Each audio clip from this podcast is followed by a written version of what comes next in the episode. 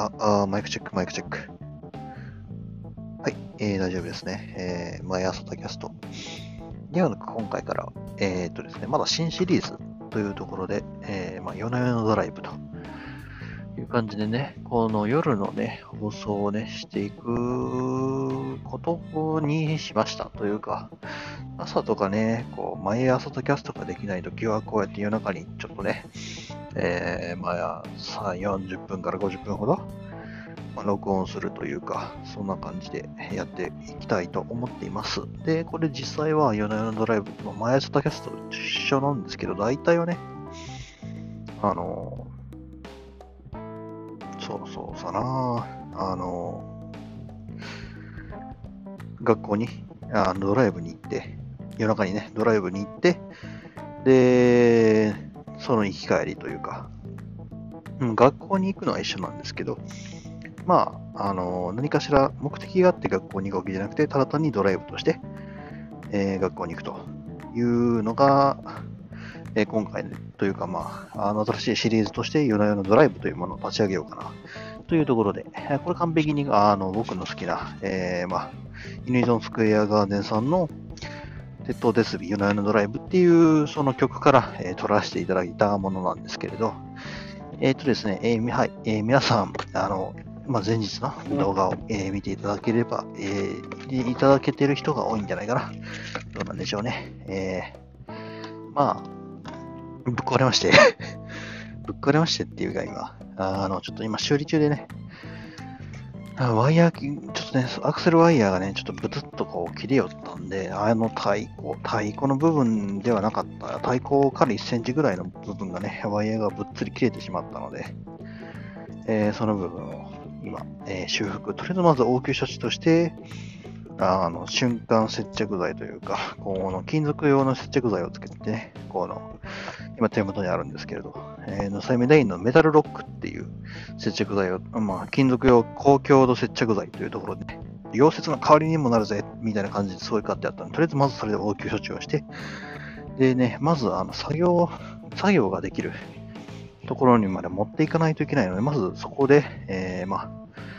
作業ができる場所まで持っていくという目的でこの応急処置をしまして、で、うーん、どうしようかな。まあ、応急処置終わって、一応、まあ、そこそこ、あの、スロットルに、ね、あの、少々、こう、引いても、うん、とりあえずまず大丈夫っていうところまでは確認したんですけれど、さあ、次からどうするかっていうところですよね。うん。正直、すごい危険なんですよね、今の状態って。やっぱり。まあ、それあ、皆さん分かってらっしゃるっていうか、まあ、普通に考えたらね、そんなね、あのー、そんなさ、危険な状態でさ、シャドウ出んなって話なんですよ。実際にはね。うん、僕だって出たかないしさ。で、まあ出るとしたら、すごい、この車の通りが少ない夜中、もしくは朝にしか出ない予定ではあるんですけれど、うん、どうでしょうね。うん。まあ、とりあえずまず、今考えているのが、学校までとりあえずまず移動しようと。で、なんで学校なのかっつったらですね、まあそこそこ学校の駐車場って広いんですね。なのでね、今作業ができるんじゃないかな、させてもらえるんじゃないかなと思っています。はい。てか、まあやるんですけど、作業を学校で。あの僕が今止めている駐車場ってすごい狭いですね。こう、そもそも僕があの駐車場から、えー、出て、で、ドロドロに出るまでにすごい狭くて、なのでね、作業をするっつったって、まずまあまあ、いろいろとね、あの、バラエティ、バラエティというか、あのシートを取り外して、で、タグ取り外して、キャブレーターは抜かないでいいかな、あれは。一応キャブレーターの調整もついにしておいた方が良さそうですね。そしてオイルの効果もしたいし。っていうところでね、まあ、ちょっとね、いろいろ、この、他のいい機会というところで、えー、メンテナンスもね、やっていきたいと思いますので、ちょっと広い場所がね、必要になるんじゃないかなと思って。で、今現状、その広い場所を求めて、えー、まあ、その広い場所に、え車体を移動させるというところで、え応急処置が終わったところでございますと。うん、今これ5って言ってるのが僕の家の加湿器ですね。空気清浄機付き加湿器かな。うん。あのね、やはりね、やはり匂いとかそこら辺に関して俺すごい言われるので、あの、まあ、空気清浄機、匂い、匂い検知付きの、まあ、まだ、えー、そこそこ、まだお金がかかったやつ。こいつはね、そこそこしました、僕の中では。うん、っていうのがね、つけてるかな。と、あとはやはり、換気扇はずっとつけてますね。うん、寒いけど、寒いし、電気代食うんだけどね、こいつら。うん、ただね、つけないとね、すごい小言言われるんで、うん、一人暮らしってね、すごい憧れますよね。半一人暮らしですけど、今。そして今、あの、そのバイクが、今ちょっとね、その瞬間接着剤を塗って一応は確認をしたけども、一応効果待ちというところで、えー、残念ながら今日は夜な夜なドライブと言いながらね、えー、自宅での放送になっております。自宅でね、こう、あの、今、洗濯物を干しながらの放送となっております。うん、生活習。よっ。ステイ。てさて、まあまあ、入りというか、その導入としてはね、そんな感じで。という感じで、ね、こういう、まあ、適当にたわいもない話をね、まあ、夜中特有のテンションというか、まあね、朝と昼っていうか、学校に行く時のテンションってやっぱちょっと違うと思うんですよ。うん、っていうのと、まあ、こういうね、のんべんだらりと適当にね、配信するっていうので、ちょっとテンションはね、違うんですけれども、皆さん、えー、まあ、時間をね、僕と一緒に無駄にしていただけると、えー、ありがたいかな、というところです。うん。今ちょっとヤママさんの真似をしてみました。最近、あの、いや、喋りたいことやまやまですっていうのの山マさんのポッドキャストを聞くようになってですね、すごい参考になるポッドキャストで、僕としてはね、うん、あの、似ているところっていうか、ほぼ平日毎日、えっ、と、更新しているっていうところと、あと、まあ、その、ポッドキャストに対する、あの、まあ、アプローチというか、その、すごい参考になるところが、先輩ポッドキャスターとしてすごい参考になるところがあったんで、これはね、こう、聞かねばと思って、で、もうサブスクに入れて、もう全部ダウンロードして、聞くようにしています。うん。足利キャストさんと、あと、山間さんと、かな？うん、ほぼほぼ毎日聞いて、あと NHK ラジオはずっと聞いてるけど、NHK ラジオはなんか聞いた話によると、あれ時間で撮ってるんで、時折こう、ニュースキャスターさんの話が途中でプツンっていう、こう、始まりがね、ちょっと突然だなって思うときは、えー、まあそのニュースの配信がそもそも押してるときらしいです。うん。そこら辺全然ちょっとなってないっていうか、生きてないよねっていうのがうちの教授の段で、うん。俺はね、別にどうでもいいかな。どうでもいいかな。うん、ノイズが多いっていうところが聞き疲れするっていうところで、あの、そこらへん。まあ、ちょっとなって思うところはあるんですけれど、うん、すごい喋りやすい、聞きやすいで、速度でやってくれているので、そこを鑑みると僕はもう、いいんじゃない？もうそれでっていうふうに、システムで切ってるのがね、時刻で切っているっていうところが、やはり、うん、うちの教授としては許せないところなんじゃないかな。よいしょ。ハンガーがない。ハンガーがないよ。うちは、あの、妹と一緒にハンガーを共有してるんですけれど、時折ね、あの、ハンガー不足に落ちちゃうんですね。あのお互いが一緒の同じようなタイミングでこう、洗濯物をしたりすると、ハンガーが足りず、で、ハンガーの奪い合いが始まるわけですね。というわけで僕は、あの妹が知らない、知らないところにちょっと自分の私物というか、その、なくなると困るものはね、一応ストックを食べるようにしています。まあ、それがね、半一人暮らしっていうところのあの意味合いだったりするんですけれど、そうそう、同居人が信用ならねえっていうね。よいしょ。まあ、それ向こうも一緒だと思うんですけれど。よいしょ。外出そう。よいしょ。よいしょ。よいしょ。そうそう。なんかね、こう、家族の、っていうか、もう家族のこう、への、えー、対して、家族に対しての、あの、反応だったり、っていうところを見ると、あの彼氏、彼女になった時に、そういうのそいつが実際どんなね、対応するか分かるぜみたいな感じのあの話が、なんかこの前、えー、研究室で確かあったような気がする。うん、で、その点お前は、クズだなっていう話をされまして、うん、否定ができない。否定ができなかった。うん、いやね、絶対ね、いや、確定じゃないですよ。確定じゃないけど、そのうちに手が出そうな気がする。我慢しきれなくて手が出ちゃいそうな気がする。うん、そうならないようにね、こうこう日々ね、こう運動したりとかしてね、あの発散をするんですけれど、ぱりどうしてもね、許せない部分っていうのはどっかしらあったりするもんでですね、特に家族なのになってくるとね、しおらずっといるわけじゃないですか。うん、ってなってきたらもうね、我慢できないよね。そうそう。チームとではもうコロナ離婚っていうものができてるらしくて、コロナウイルスのせいでね、こう家族が一緒にいる時間が増えたと。うん、喜ばしいじゃないかと思ったら、そのせいでね、お互いにね、こう、あの、互い、行き違いがね、発生して離婚するっていう、えご家族が増えたらしくて 何事もほどほどが一番なんだねっていうところを痛感したことがありました。そうそう。長く続けるっていうかの期間、その一緒にずっとね、こう愛を育むって言ってやってたらね、そのうちそれがね、だんだんいい苦痛になってくるっていう。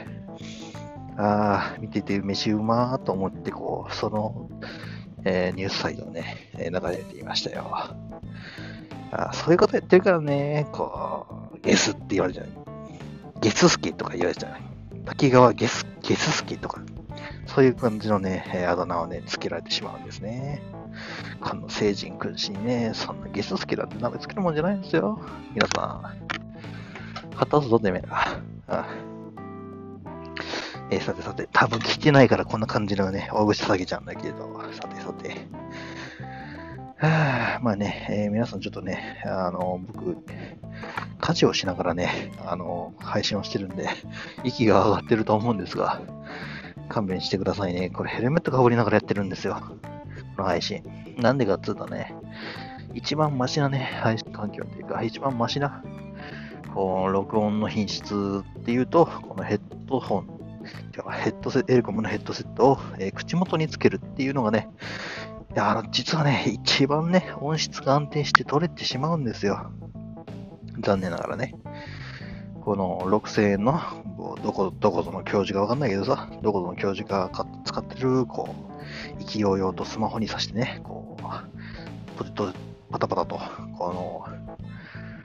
あれなんだ、えー、スリッパじゃねえ、いて、えー、スキャンスナップじゃねえ、なんだっけ、えー、クロックスか。クロックスの音を響かせながら、こう、スマホにマイクをぶっ刺してね、こう歩いてる姿が時折見かけられるらしいんですけれど、それとよく似た形式のね、こう、マイクはね、残念ながらね、iPhone で使いづらいんですね。なぜかっつうと、これね、えー、スマートフォンのジャックにね、刺さるようにあのデザインされてるんですけど、一旦ね、iPhone7 の場合、ライトニングのね、変換かまして、で、取り付けなきゃいけないんですけれど、変換かますとですね、スマートフォンに直接つけられないんで、すっげえこう不安定なんですね。なので、こう、スマートフォンにこう巻きつけるだとか、そういう加工が一手間がいるんですよ。邪魔でしょうがね。うん、やし、あなんかこう、変換アダプターのね、ちょっとね、最近こう調子が悪いので、時折ブツブツ切れるんですね。なので配信してるとね、気づかぬうちに40分ぐらい配信してたな、よしよしってやって見てみたら20分ぐらいで切れてたりするんで、使えねえ、クソっていう。はあ、そろそろね、Android 端末が一旦一つ欲しい。Android とあと普通の3.5のジャック。があるのがね、一つ端末が欲しいな。あの、あるんですけどね、エクスペリア君があるんですけど、SOL23。そう、これまた教授もね、そんなキャリアのね、ナンバーで言わないのっていう話をしたんですけれど、伝わるんですよね。伝わりますよね。SOL23。あ、伝わらない？あ、はい。失礼しました。えー、っとですね、だいたい6年ぐらい前のエクスペリアです。6年前の、6年くらい前の、あの、え、6年以上か。6年以上ぐらい前の、あの、au のエクスペリアになります。うん、家族全員これを持ってですね、で、まあ全員がね、えー、黒、えー、紫。あれは何だ？白。あとピンクだったかな。えー、っていう、まあ、端末を全員持ってですね。で、全員エクスペリアっていう、スタイリッシュ家族みたいな感じでやってたんですけれど、全員が全員、えー、iPhone の方に浮気しやがりましてですね。てめえ音楽聴きたいんだったら iPhone になるよって言われまして。は、はいってこう、こう僕のね、力のない僕はね、こう、こびへつらしかなかったんです。音楽聴きたかったんです。iTunes。じゃなくて Apple Music 聴きたかったんです。そのおかげでいろいろとね、はかどることもありましたけれど。うん。最近なんか音楽聴くよりも、ポッドキャスト聴く方が早か長かったりするね。うん。よいしょ。えー、で、何の話をしてたっけ？ああ、はいはい。阪神のやつでね。うん。で、まあ、安定してね、この、エリコム君のヘッドセットっていうのがね、えー、残念ながら、こいつが一番まともに配信できる機材ではあるのですよ。残念ながら。なので、まあ、こいつで配信しているというところですね。で、ヘルメットなんで、あの、どれだけね、体をね、動かそうと優先じゃないんで、で、すごく体に負担がね、頭以外に負担がかからないっていう。うん。なんで顔のね、向きをどこに向けてもね、大体マイクがね、一定の場所にあるんで、あの、録音もね、こう、顔をね、こう傾けると、まあ、単一方向のマイクってこう顔の傾き方でね、あの録音の質って変わってくると思うんですけれど、こいつはね、全然そんなことなくて、すごいあの重宝しています。うん。どうしようかな。お酒でも飲みながらやろうかな。ああ、どうしよう。えー、っと、こいつから、えー、オールドクロー。そうですね。僕が唯一飲めるというか、唯一買ってるウイスキーですね。あのそうですね。僕、全然とか酒飲めないんですけれど、ただ単にね、こう、あの、ちょっとでもね、飲めたら楽しいのかなって、こう、よくお酒を飲む人がね、こう楽しそうに話すんで、どうだろうと思って一回試してみようと思って。で、買ったのがね、買ったっていうかまあ、あのどれが美味しいかわからんかった。とりあえずこう、有名そうなやつを行こうっつってこうね、僕松田優作好きなんで、オールドクローをね、一回買ってみました。うん。松田優作さん、すごい有名ですよね、このオールドクローに。で、まあね、僕自身、こいつ40分あるんですけど、全然飲めなくてお酒。あの、ほろ酔いをね、はい、ほろ酔いをこう、ソーダ割りするぐらいには酒弱くて、あの、確かね、ストロングゼロでしたっけ？すごいあの強いお酒があると。あれ確か中毒性があるから医者がやめろって言ってたような気がする、そういうこう発表があったような気がするんですけど、あれもね、飲んで記憶がなかったぐらいにはすごい酒が弱いんで、この、まあ、オールドクロー君、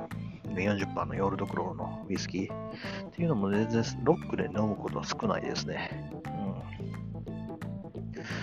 ん。まあ、ロックで飲むこともあるんですけど、大体それってその焼け酒だったり するので、基本的にはこの、大体そうですね、オールドクローが 10g。じゃあな、えー、オールドクローが30で、えー、雪印コーヒーが100ぐらいか。3対10ぐらいで、まあ、飲んでるかな。うん。でもちょっと強いなと思うんで、だ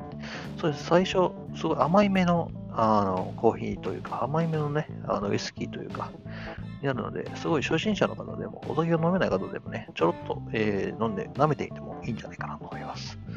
と、お酒が飲めない僕が言ってみる。酒をそんなに飲んだことない僕が言ってみる。うんまあ、正直これしか僕あの買ってないんで、他のお酒がどうとか全然わかんないんですよね。その、うちの講座で来てくださる講師の方がすごいお酒が好きらしくて、お酒と温泉ですごいいろいろね、旅行してるっていう話を聞いて、で、まあ、前回の講座で、あのどういうね、道のりをね、あの、飲んで、飲み歩いていたかを、あの、喋、喋ったというか、見せていただいたこともあるんだけど、すごい飲むんですね。あの、僕は多分無理だなと思いながら。うん、だからこう、1日 10g ずつこう舐めるようにして僕は飲んでるんですけれど、そうそう。いや、いっぱい飲んだだけでも十分だっていう。そうそう。だからね、この700ミリリットルぐらいのウイスキー瓶をね、えー買って、飲むのにね、3ヶ月か4ヶ月ぐらいかかるのかな。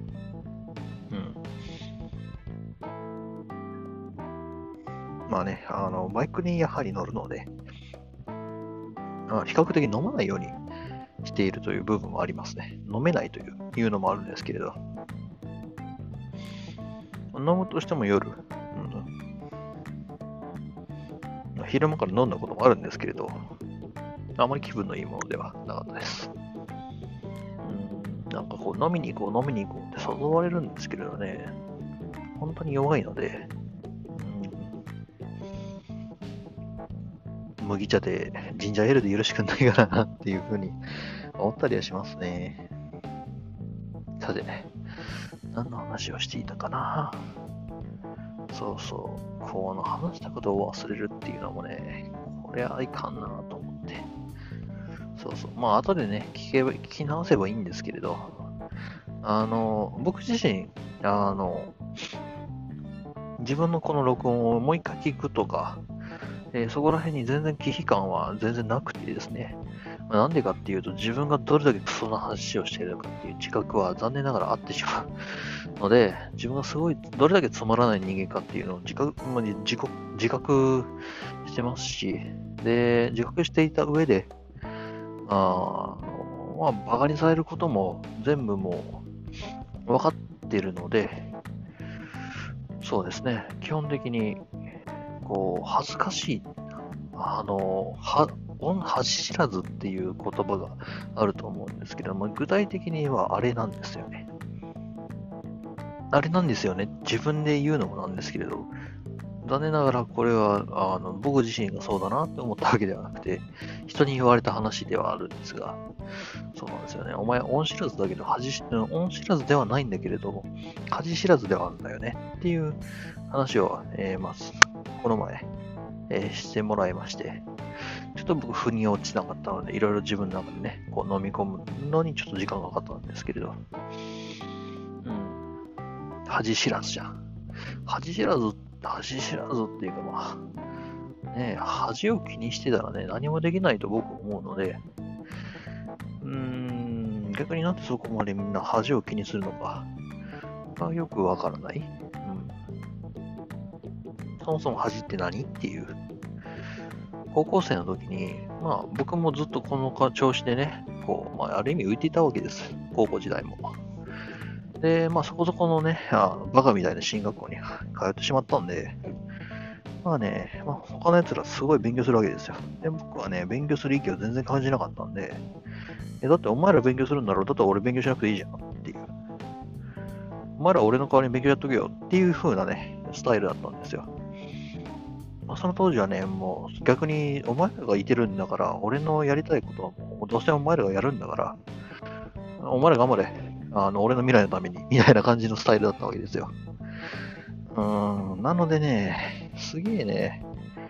勉強に対する威力というよりかは、勉強に対する意欲はあったんですけれど、あの、僕がやる必要がないよねっていう、そうそういう、この、ドヤ顔悟りをね、開いていた、えーしえー世代でございましたというところで、まあ言ってしまうそこでね、全然やっぱりこう、価値観というか基準が違うんですよね。うん。違ってしまったんですね。うん。まあ、実質諦めたというところであるんですけれど。うん。なので、こう、とある時、あ確かね、あれ夏だったな。えー、2年か3年の夏ですね、あれ。えー、まあ、僕はプールで、確かプールだった気がするんですけれど、あの成績が悪くなることを全然あの肯定していたんで、いいんじゃない？別に成績なんてって思っていたので、あのあ遅刻とかバンバンするんですね。うん。まあ、留年にならないぐらいでいいだろうっていうところで遅刻バンバンするんですけれど、ね、まあ、すごい、あの、知り合いに、というかまあ、すごい身長ですごい勉強できて、すごいこう、みんなから人望が厚くて、まあ一枚僕と正反対のね、人間がいるいたんですよ。みんな周りに。で、そいつがね、あの、まあ、一時僕す、確かに体育の授業だと思うんですけど、水泳で、あのみんな着替えて、で、プール、あの、1階にね、こう、更衣室があって、その上にプールがあるみたいな。そうそうそう。プールがちょっとね、1.5階みたいなところにあって、そこのこの階段登っ、更衣室の階段登ったらプールがあるみたいな。そう、そんなところで、まあ、言ってしまう、すごい、遅刻ギリギリだったんですね、その時。いや、みんながやべえ、急げ、急げ、急げ、つって。で、まあ、なんかこう、遅刻になったらなんかこう減点されるっつってね、えー、みんな急いで着替えてるわけですけど、俺全然そこら辺、あの、遅刻してもいいと思ってたんで、その頃。うん、すんげえゆったり着替えたんですね。すごいゆっくり着替えてて、今日もいい天気だな、体動かしがいがあるな、つってこう、今日何の本読もうかな、つって。で、横にこう、別のね、学校がすごい隣接している高校だったんで、で隣の高校にのあの人と知り合いになるっていうぐらいには、その隣の高校にね、行ってたんですよ。もちろんこれね、あの、皆さんやっちゃダメですよ。その、もし高校生の皆さん聞いていたら、一応、あの、不法侵入というか、あの、意味もない侵入になってしまいますんで、うん、まあそ、実はね、その横のね、この中庭がすごい綺麗で、すごい綺麗で、すごい丁寧に手入れされてるんですね。そこの中の、隣の高校の、その、講師の方々がすごいこまめに手入れされてるみたいで、すごい昼寝にいい場所だったんですよ。で僕ずっとそこでこう昼寝してて、昼休みとかもね、ずっとそこで昼寝して、で、朝、で、起きたら、なんかこう、午後の授業が始まってるか終わってるか、そんぐらいで、ああ、やべっつって、こう、午後の授業に、こう、そこからのっそりのっそり行くわけですね。まあ、大体遅刻するわけですよ。そうそうそう。で、まあ、そこの、まあ、そのおっさんと仲良くなるぐらいには、もともと自分のいる高校っていうものに全然思い入れがなくて、うん、で、まあ、お、なんだ。ああ、なんか温度かけたな。これさ、この温度、えー、っとですね、確かね、ああ、どうしようかな。いや、そこれは別に別の話なんで、次の時にしましょうか。っていうんで、まあまあ、すげえどうでもよくて、プールのその体育の授業の時も、のっそりのっそり着替えたんですけど、後から遅れてきたそのイケメンというか、まあ、すげえできるやつが遅れてきまして、で、すげえめっちゃ急いでるんですよ。遅刻しちゃダメだっていう風に急いでるんですけど、俺その横で大変そうだなと思ってずっと着替えてるわけですね。で、そこで、そのやつが、あの、着替え終わって、着替え終わってっていうか、まあ、一旦落ち着いて、で、俺の方に、さっと振り向いて、なんでお前はそんなにゆったりできるんだっていうのを聞いたんですね。うん、俺その時、一瞬意味がわからなくて、はぁって答えたんですけど、今となっては、やはり、あの、基準、価値基準がやっぱ違ったんだなっていうところがあったのかな。うん今更になったらね、その子の質問にちゃんと答えられるんですけれど、その時はね、意味がわからなくて、どうしてお前はそんなにゆったりできるんだっていうか、どうしてお前はそんなにこう、怒られない、怒られることを、あの、別にどうでも良さそうに思えるんだっていうところを言われて、うん、なんでな、なんでこうそんなに肝が座ってるんだみたいな話をされたんで、さあ、まあ、俺だしっていうところで適当にざっと流したんですけれど、うん。そうなんですよね。そこら辺が、その頃から、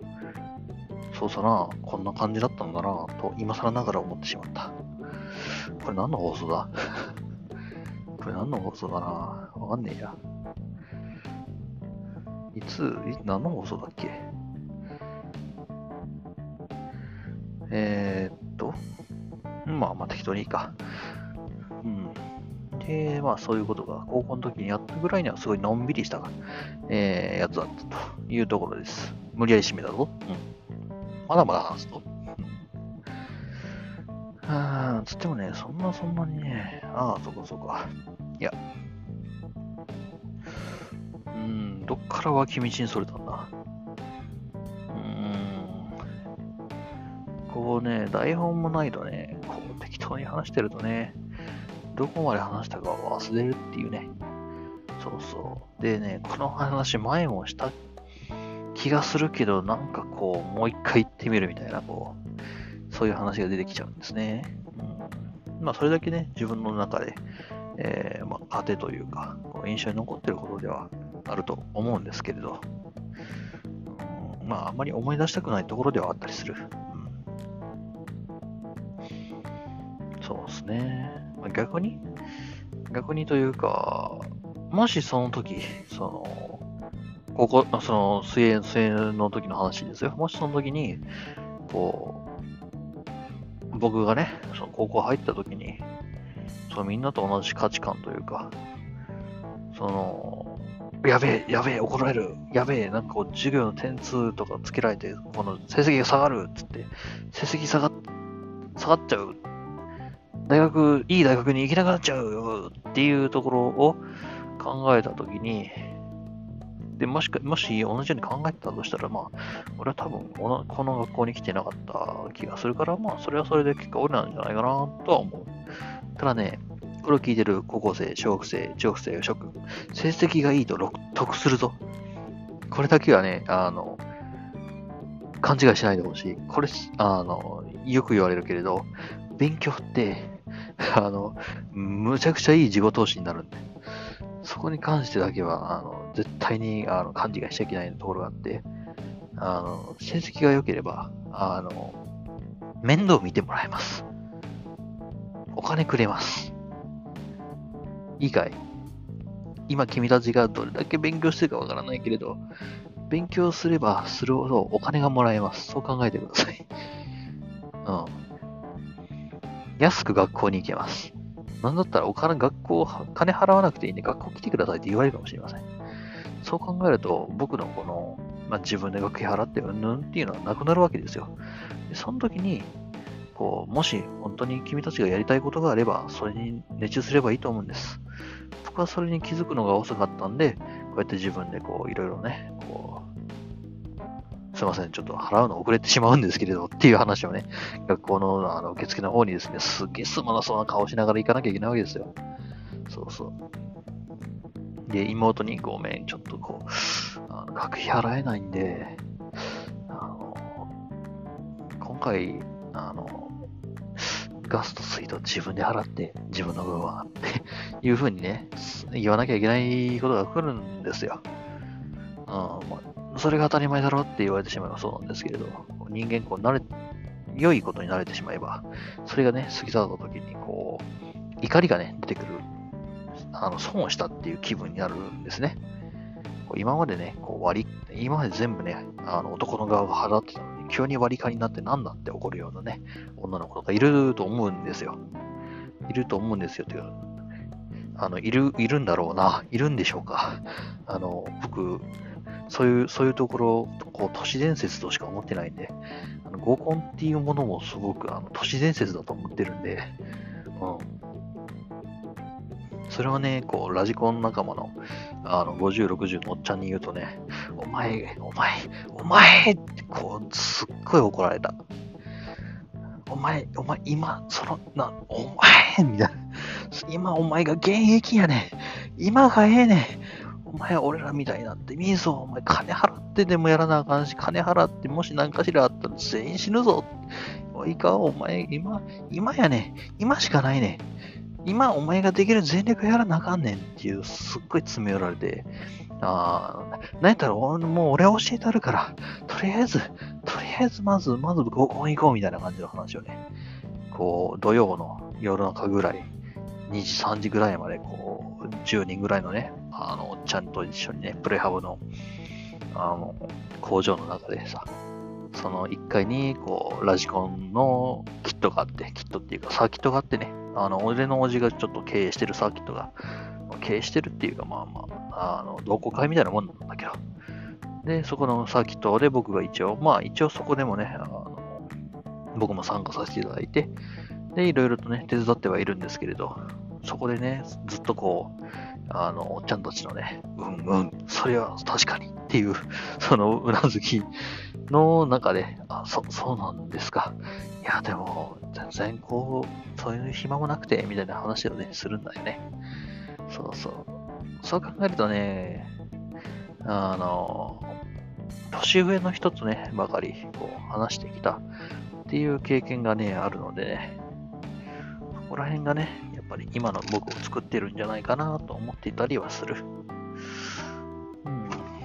よし。今適当にね、休んだんで、こう、ちょっと色こき始めましょうか。うん。よいしょ。このね、ヘルメットをかぶってね、放送してるとね、あれなんですよ。よいしょ。痛い全くね、飲み物が飲めないんでね、40分が喋りっぱなしっていうのなんですね。しんどいんですよ、これ。よいしょ。はい、よいしょ。どうです？皆さん、40分が喋りっぱなしってきつくないですか？そうでもない？いや、あ、これ半分できんじゃねえか？今はですね、こう、あのー、今、僕のタンブラー覗いてくださってた方は知ってるかと思うんですが、今はね、僕の机の上には、あの 40×70 ぐらいのね、じゃあ 30×70 ぐらいか、の、この、ちょっと棚があってですね、で、その棚の裏側にですね、この面ファスナー貼り付けて、で、えー、電源タップをこうその面ファスナーでこう、ベッてね、あの宙吊りにする形で、こう、つけているんですけれど、その面ファスナーがね、ちょっと弱かったみたいで、バッツンバッツン落ちてくるんですわ。で、ちょっとね、えー、面ファスナー、新しいの買ってきまして、で、ちゃんとつくようにね、こう、いろいろと今いじってるところでございますよ。ほんとね、これな、微妙だぞ。まあ、なんとかなると思ったけどさ。まあね、どうやってみましょうか。よいしょ。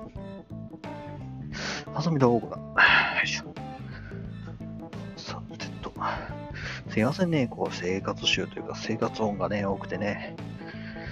うん、バイクでね、移動してるときは、このバイクの音とかね、こう、あの、街のね、こう信、信号のね、待つ音とか、だったりすると思うんですけれど、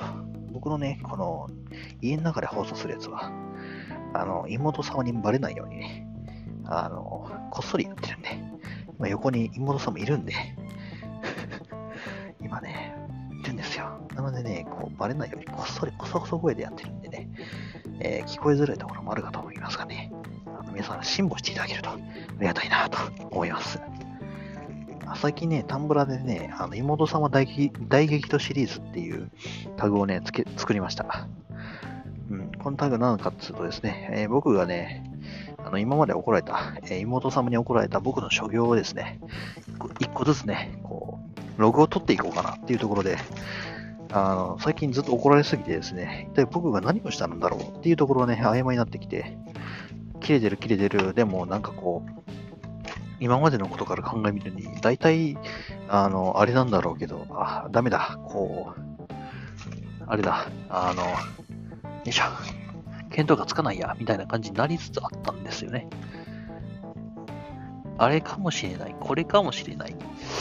どれだろうな、と思いつつね、そういう感じのことをやってたんで、でちゃんとログを取ろうっていう風に思い立ちまして、で、妹さんも大激怒シリーズというところで、えー、今回作らせていただきました。よいしょ。どこ行った？あれ。えー、あったあったあっ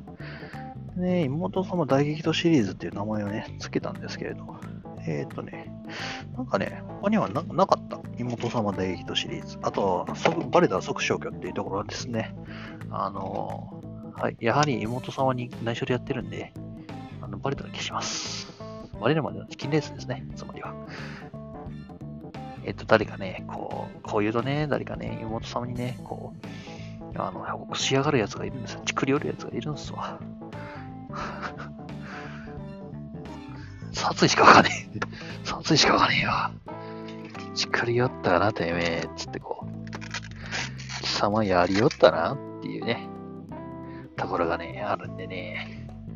そうそうそう。よいしょ。これでついたかな。いや、そうそう、いいじゃん。まあ、そういうわけでですね、えー、皆さん、えー、ちょっとね、えー、私の方でいろいろと動いておる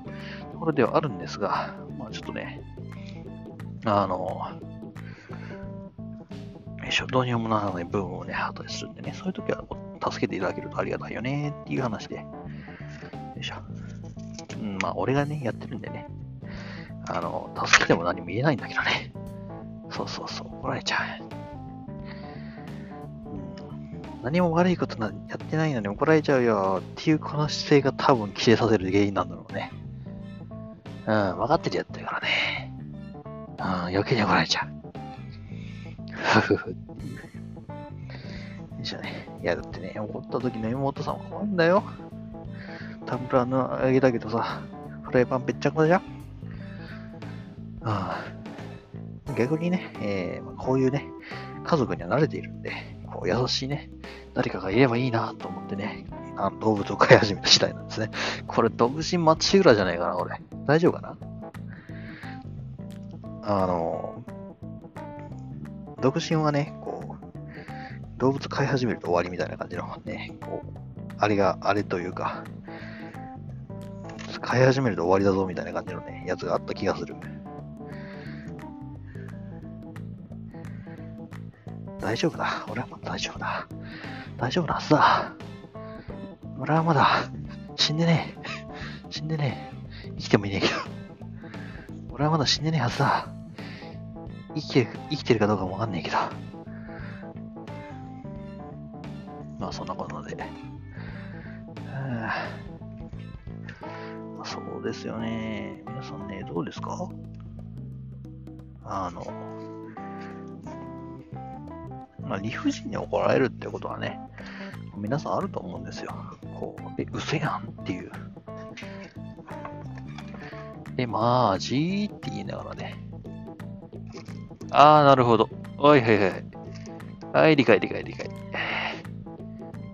これあかんやつや。これあかんやつや。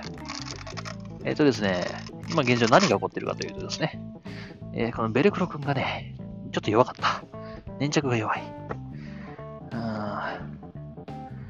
とですね、まずベルクロのメンファスナー2種類あってですね、こう、よいしょ。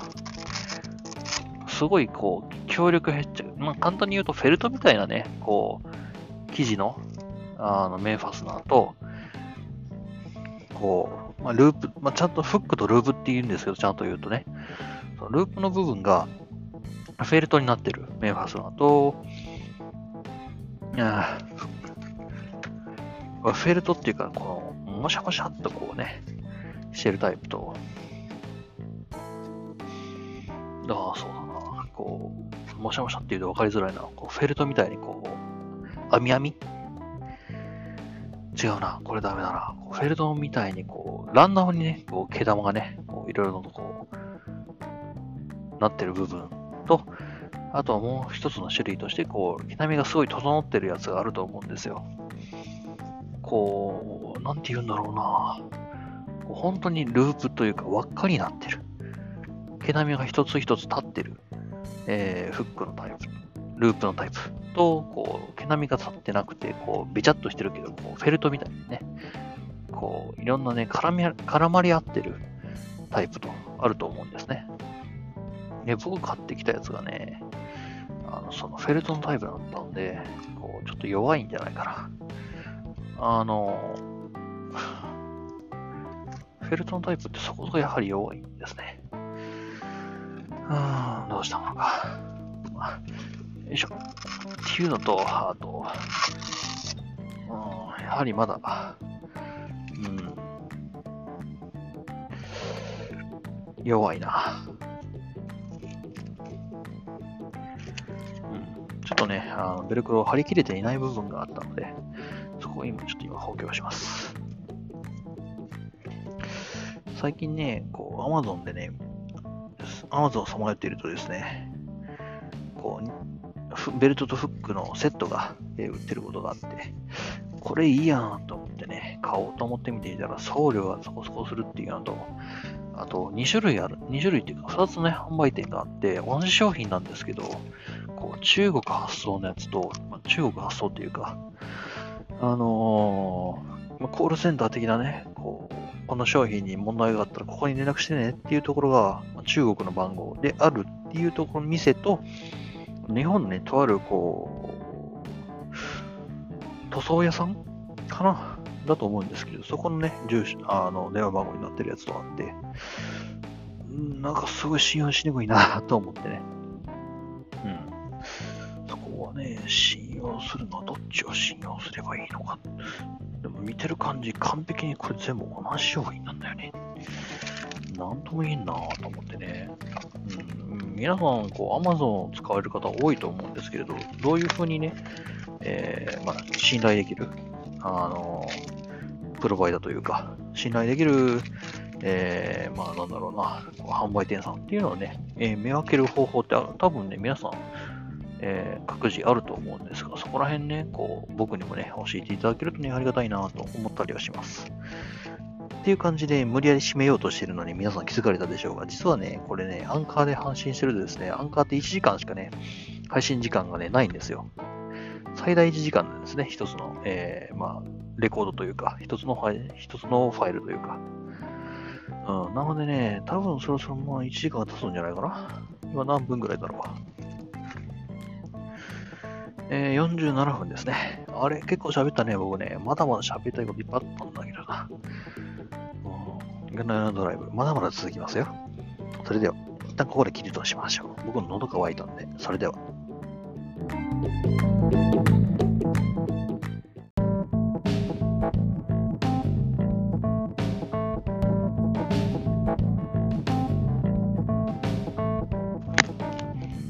はい、えー、折り返して、まだまだ続きますよというところで、あと、まあ、50分ほどまあ、予定してますんで、折り返し地点というところで皆さんも、え休憩を挟んでいただけたんじゃないかなとは思っています。というわけでね、えー、折り返しからまた始めていきたいと思います。はい。え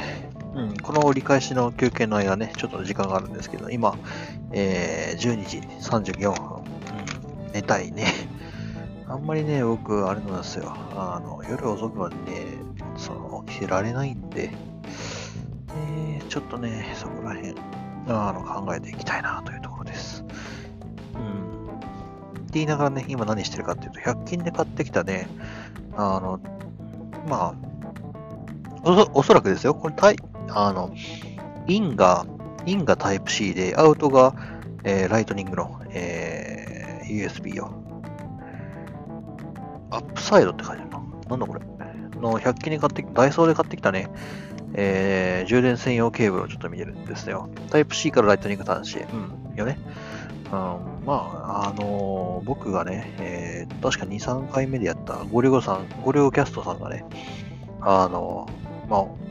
買ってすごい得したよって言ってる、あの、三つ股端子でも言ってるんですけど、やっぱり、あの、あこれ間違える可能性がとかね、考えるとね、あんまり僕好きじゃないんですよね。えー、タイプ C to ライトニングなんで、あの、ね、えー、まあ、どっちに行き来するの？っていうところをね、間違えると、まあ、間違えることないと思うんですけど、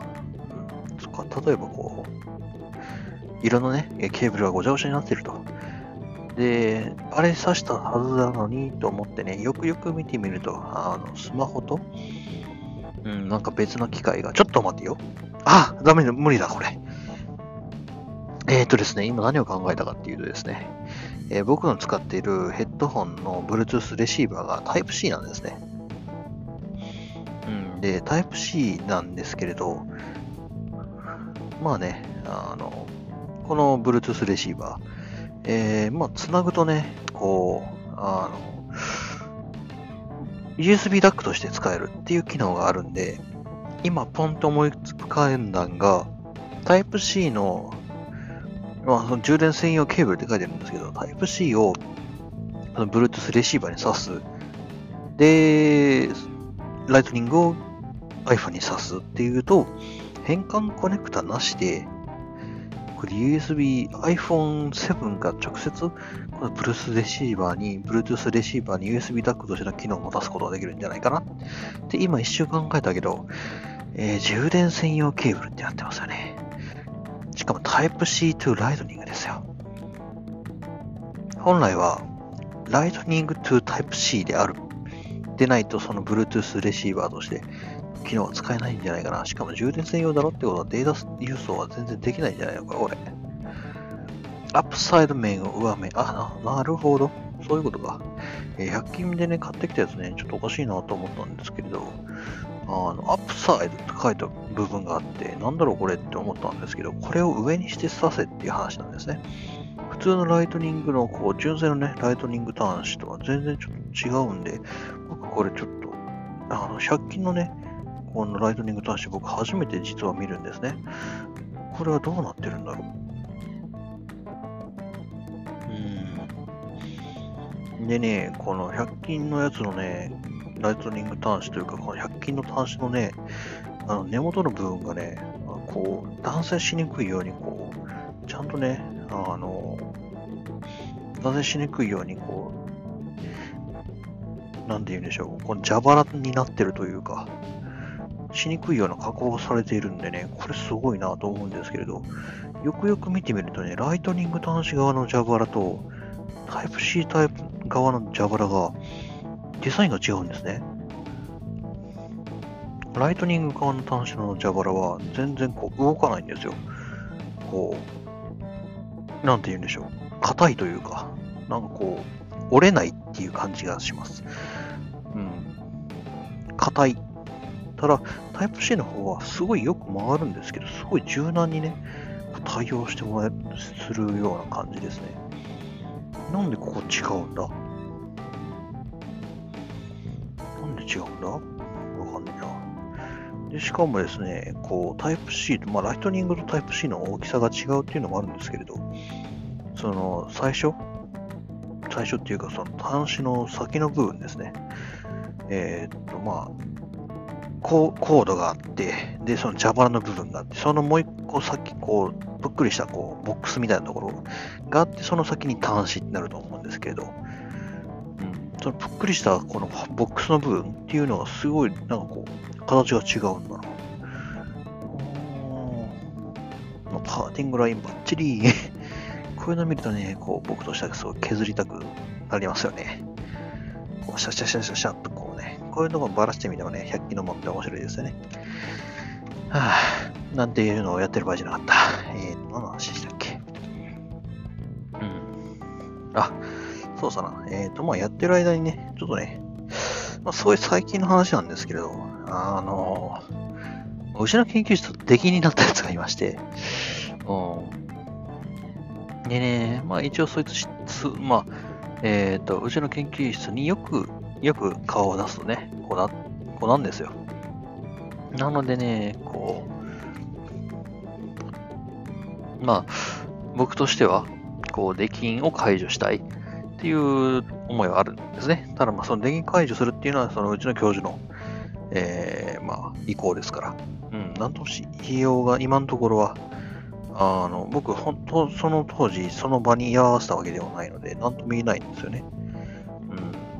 何を、何か、えー原因があったのか。うーん、っていうところでね、こう、まあ、なぜこの話をしたかというとですね、あの、半分僕も出禁になりかけたことがあるんですね。うん。まあ、あれはシステム的な障害だったのか、それとも何だったのかっていうところは、まだちょっともう闇の中に葬られてしまったんですけれど、まあ、原因としては僕のこの時間管理というか、僕のルーズさが招いたんですよね。えーとですね、これ確かだいぶ前に話したかな話してないような気がする。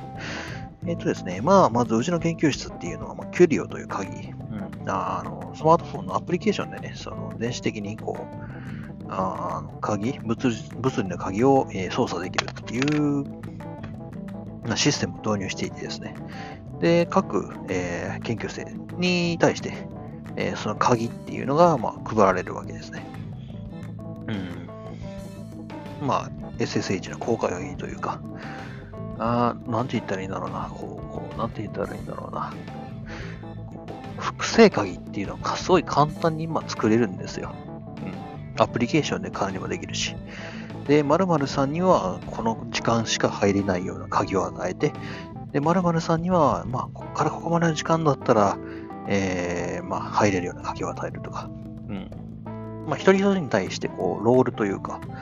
えー、まあ、使用時間っていうものを決めれるんですね。すごい簡単に。なので、こう、例えば、えー、まあ、ご自宅をめかべてくださいと。うん。例えばですね、親父がクソ遅く帰ってきやがったと。うん。来やがることがあると。なんか、夜中の2時、3時ぐらいに帰ってきやがると。で、それやめろって言った時に、まあ、染み出すとかあるじゃないですか。こう、そうですね。えー20、25時になるまでには帰ってこいと。25時になったら家の鍵閉めるからな、みたいな感じの門限みたいなのってあると思うんですよ。あとしましょうよ。で、25時になったら鍵閉めっからなってなった時に、鍵閉めっからなっつってこう、お母さんがね、こう、ちょちょちょ25時過ぎだなっつってこう、ガッチャンってこう、家の鍵を閉めてしまうわけですね。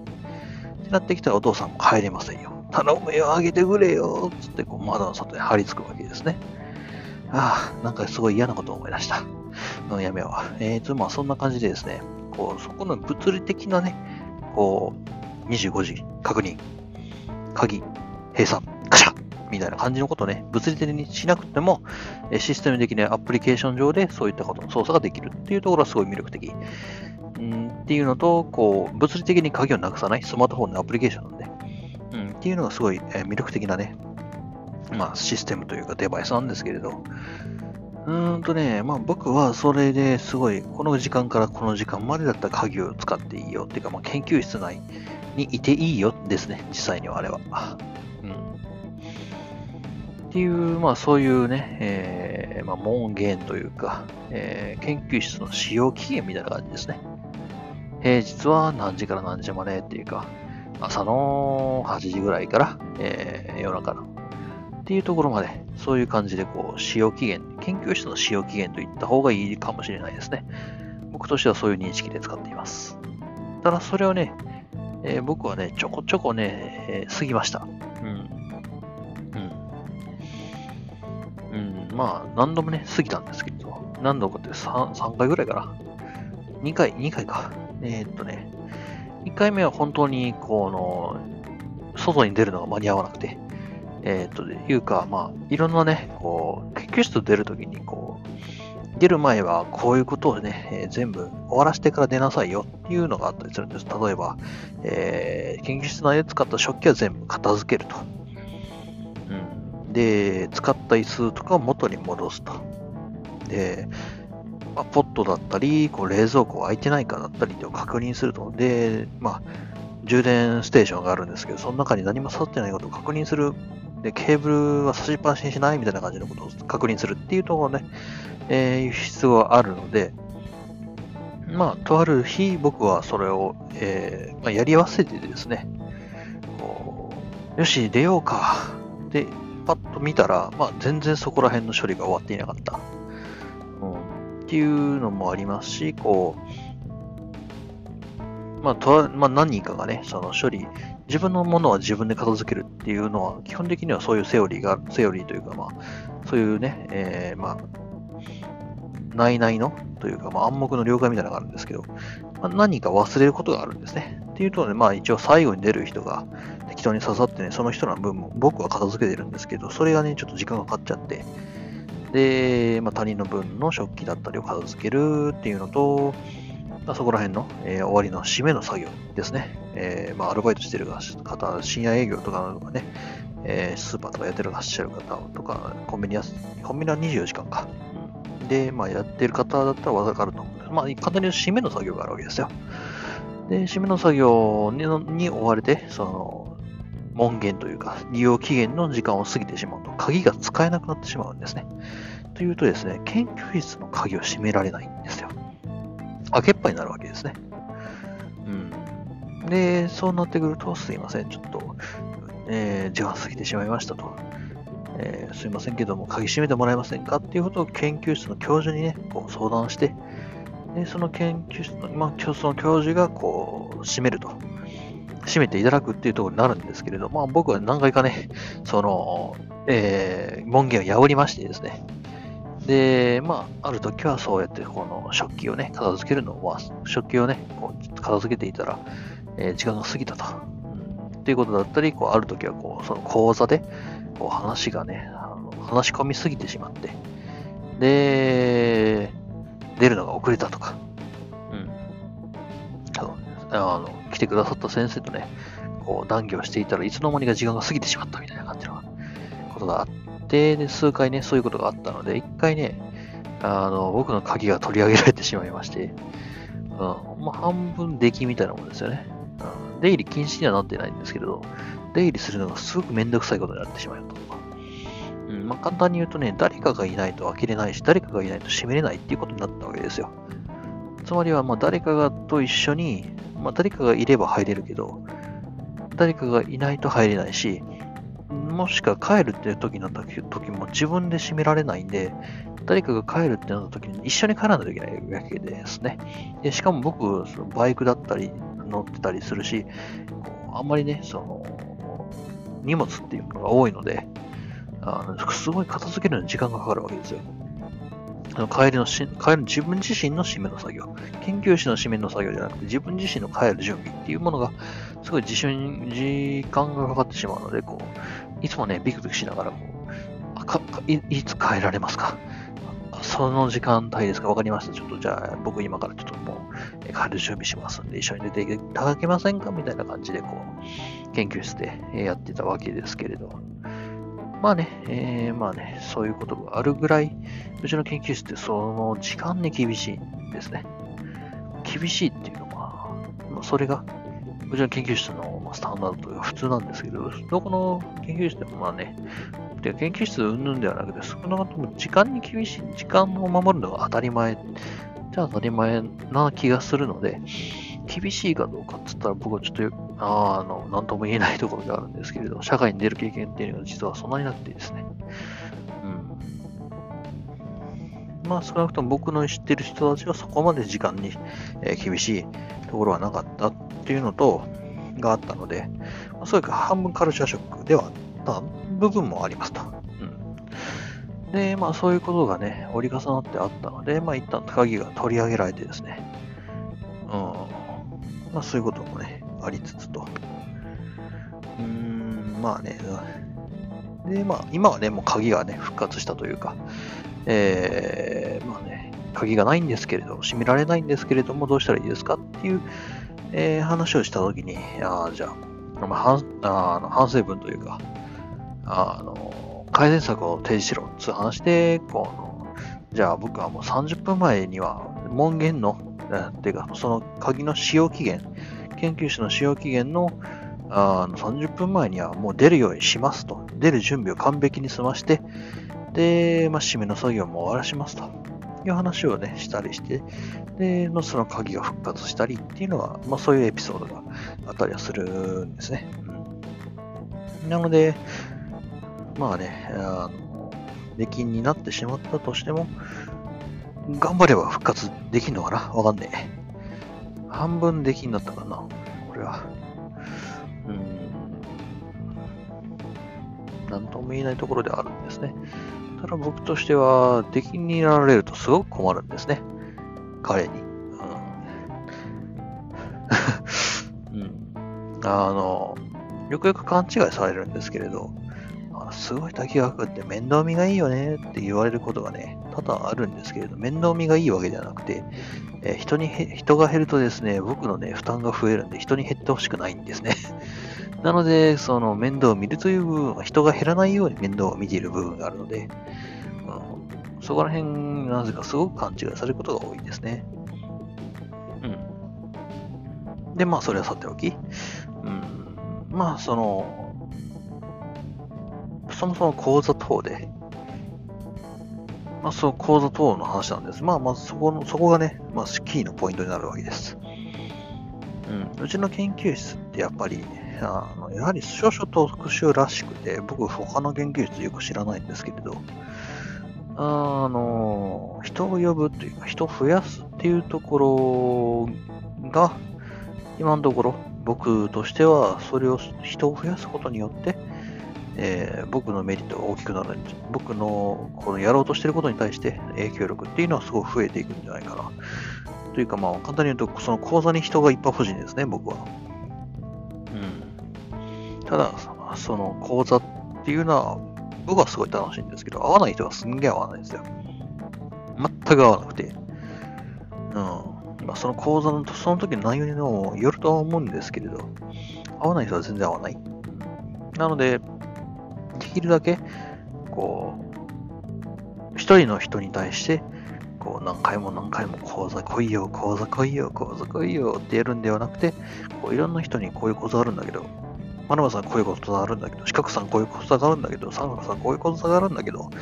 どうっていう風に振っていって興味がある人が来て、やっぱ無理だっつって帰るのは帰るのでもいいし、ね、ああ、面白いねっつってこう居座るのは居座るでもいいし、っていう風にね、こういろんな人にね、粉かけまくるっていうところがね、あると思うんですよ。そういうやり方を僕は今想像していたのですが、いたのですが、はい、えー、こういうその出来になるっていうところがあるとですね、うん、あの、やはり人が減ってしまうんですね。うん、っていうところがね、今僕ちょっと困ったなと思ったところで、いや、出来になるんだからそいつの責任じゃんって皆さん思う人もいらっしゃるかもしれませんけれど、あの、呼んだのは僕なんですよ。うん。そこの責任っていうのはやはり絶対あると思いますし、あの、それね、この、僕の考えてる、まあ、いろいろなシステム、でもそもそもぼっちシステムっていうものが、え、もともと僕の考えたぼっちカフェっていうものがまずもともと原案にあってですね。はい、ててて。で、それ、ぼっちカフェに使用するシステムとして考案してた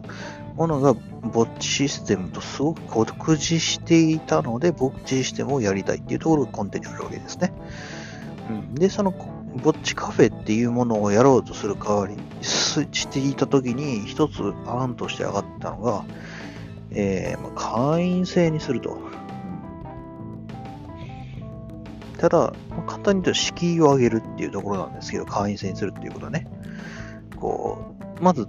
一元さんを断りの会員制にするっていうところなんですけど、ま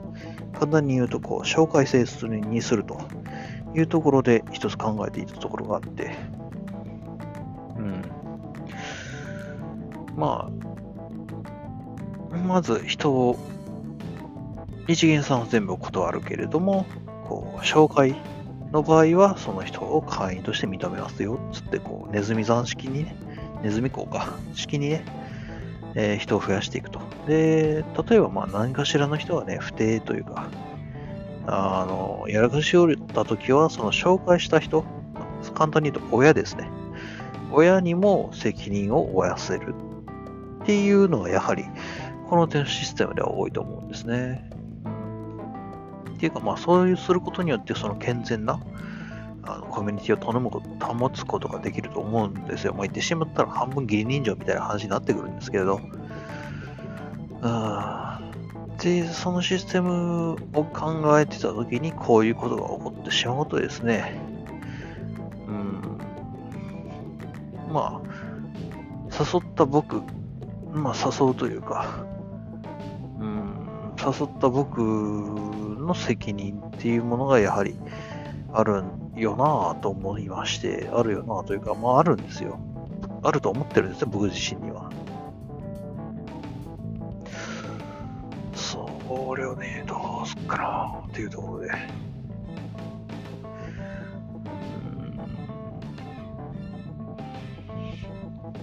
まあね、楽しいよ、楽しいよ、これ好きたらいいよ、君のためになるよっていうのが簡単なんですけど、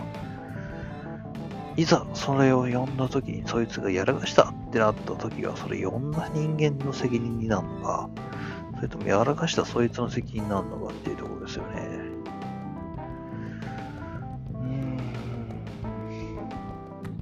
うん。どっちにも責任があるっていうのはね、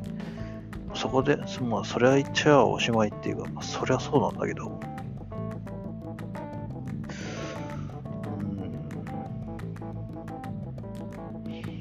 したらいいもんかね。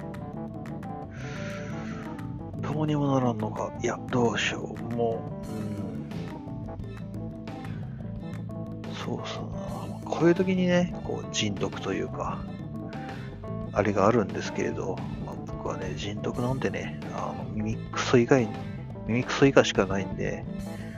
耳くそっていうかね、こう、髪の毛ほどもないんでね、誰だ、ハゲっつったの誰だ？今。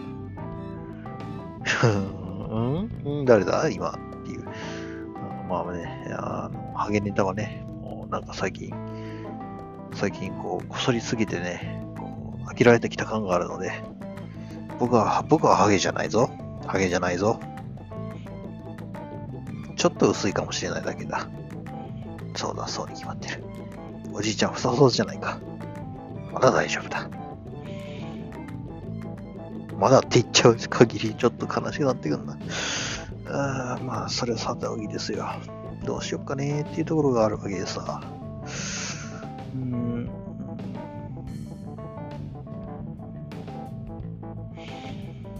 うん、まあ、人を増やすというところがね、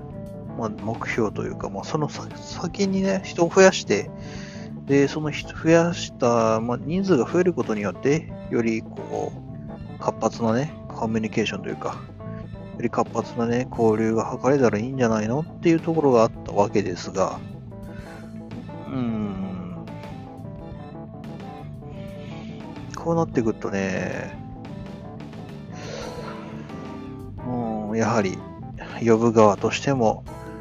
腹くくらざるを得ないところがあるよね。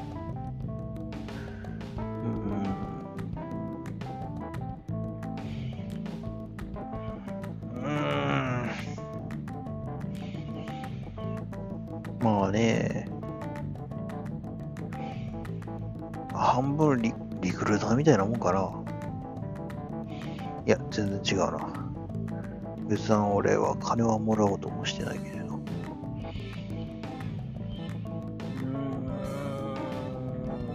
うん、どうしたもんですかね。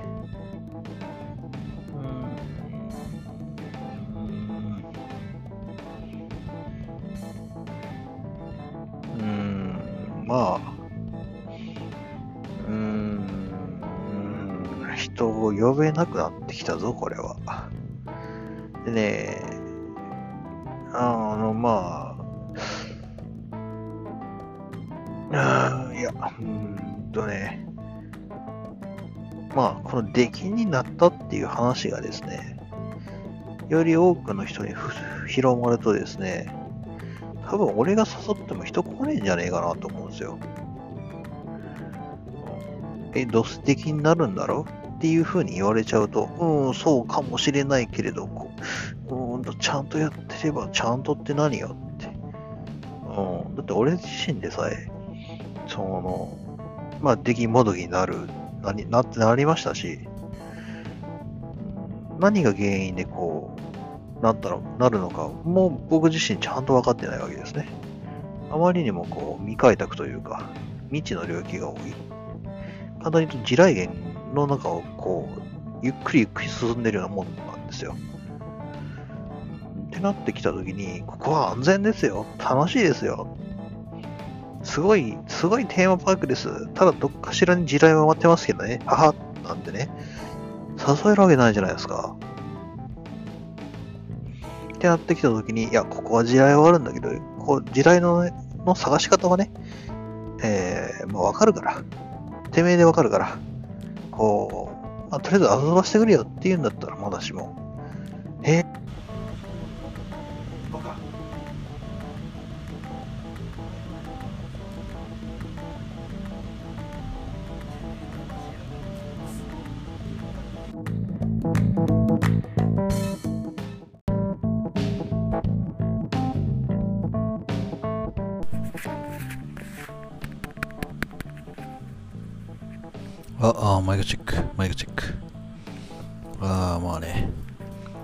Bluetooth のヘッドセットの方がバッテリーがいってしまったため、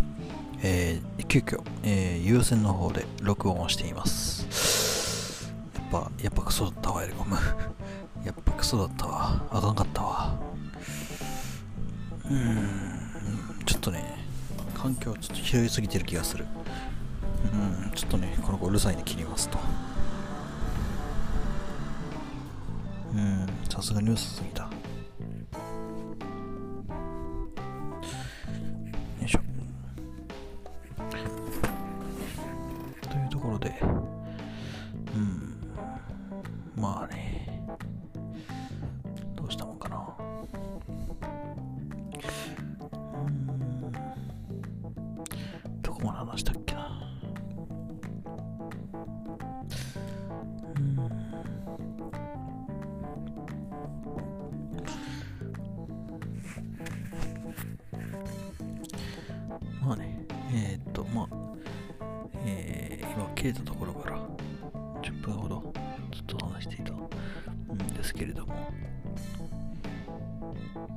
際には、うん、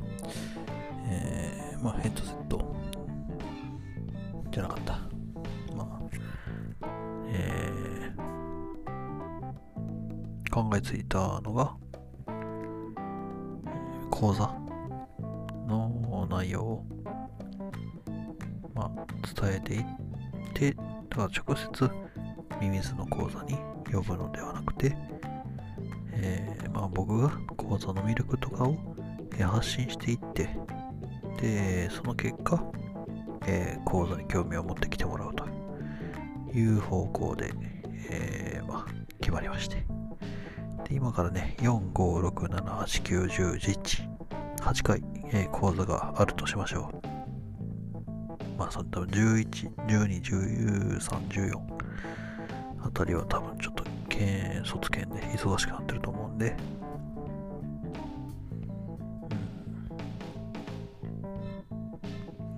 うん、まあ、その8回なんで、そうですね、えー、まあ、4、5、6、7あたりで、この、まあ、発信をして、4、5、6、7で、8、9、10あたりで、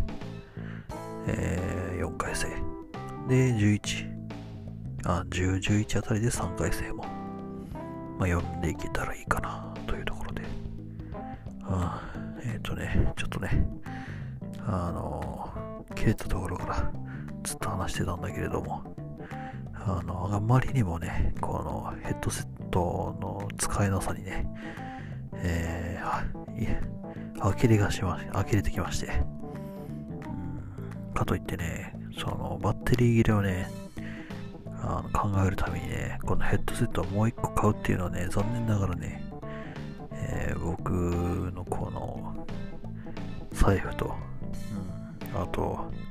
いや、こんなね、こんなもんに金出したくねえなっていうところがあって、ただね、このヘッドセットね、Amazon で見てみるとそこそこいいレビューついてるんですよね。それがね、またこれまた笑えるレビューでね、まあ、そういったところで、あの、もうちょっとね、いろいろと配信の仕方を見直していく必要がありそうだなと思った次第です。とりあえずね、こんなところで録音、とキャスト、えー、終わろうと思います。それでは。よいしょ。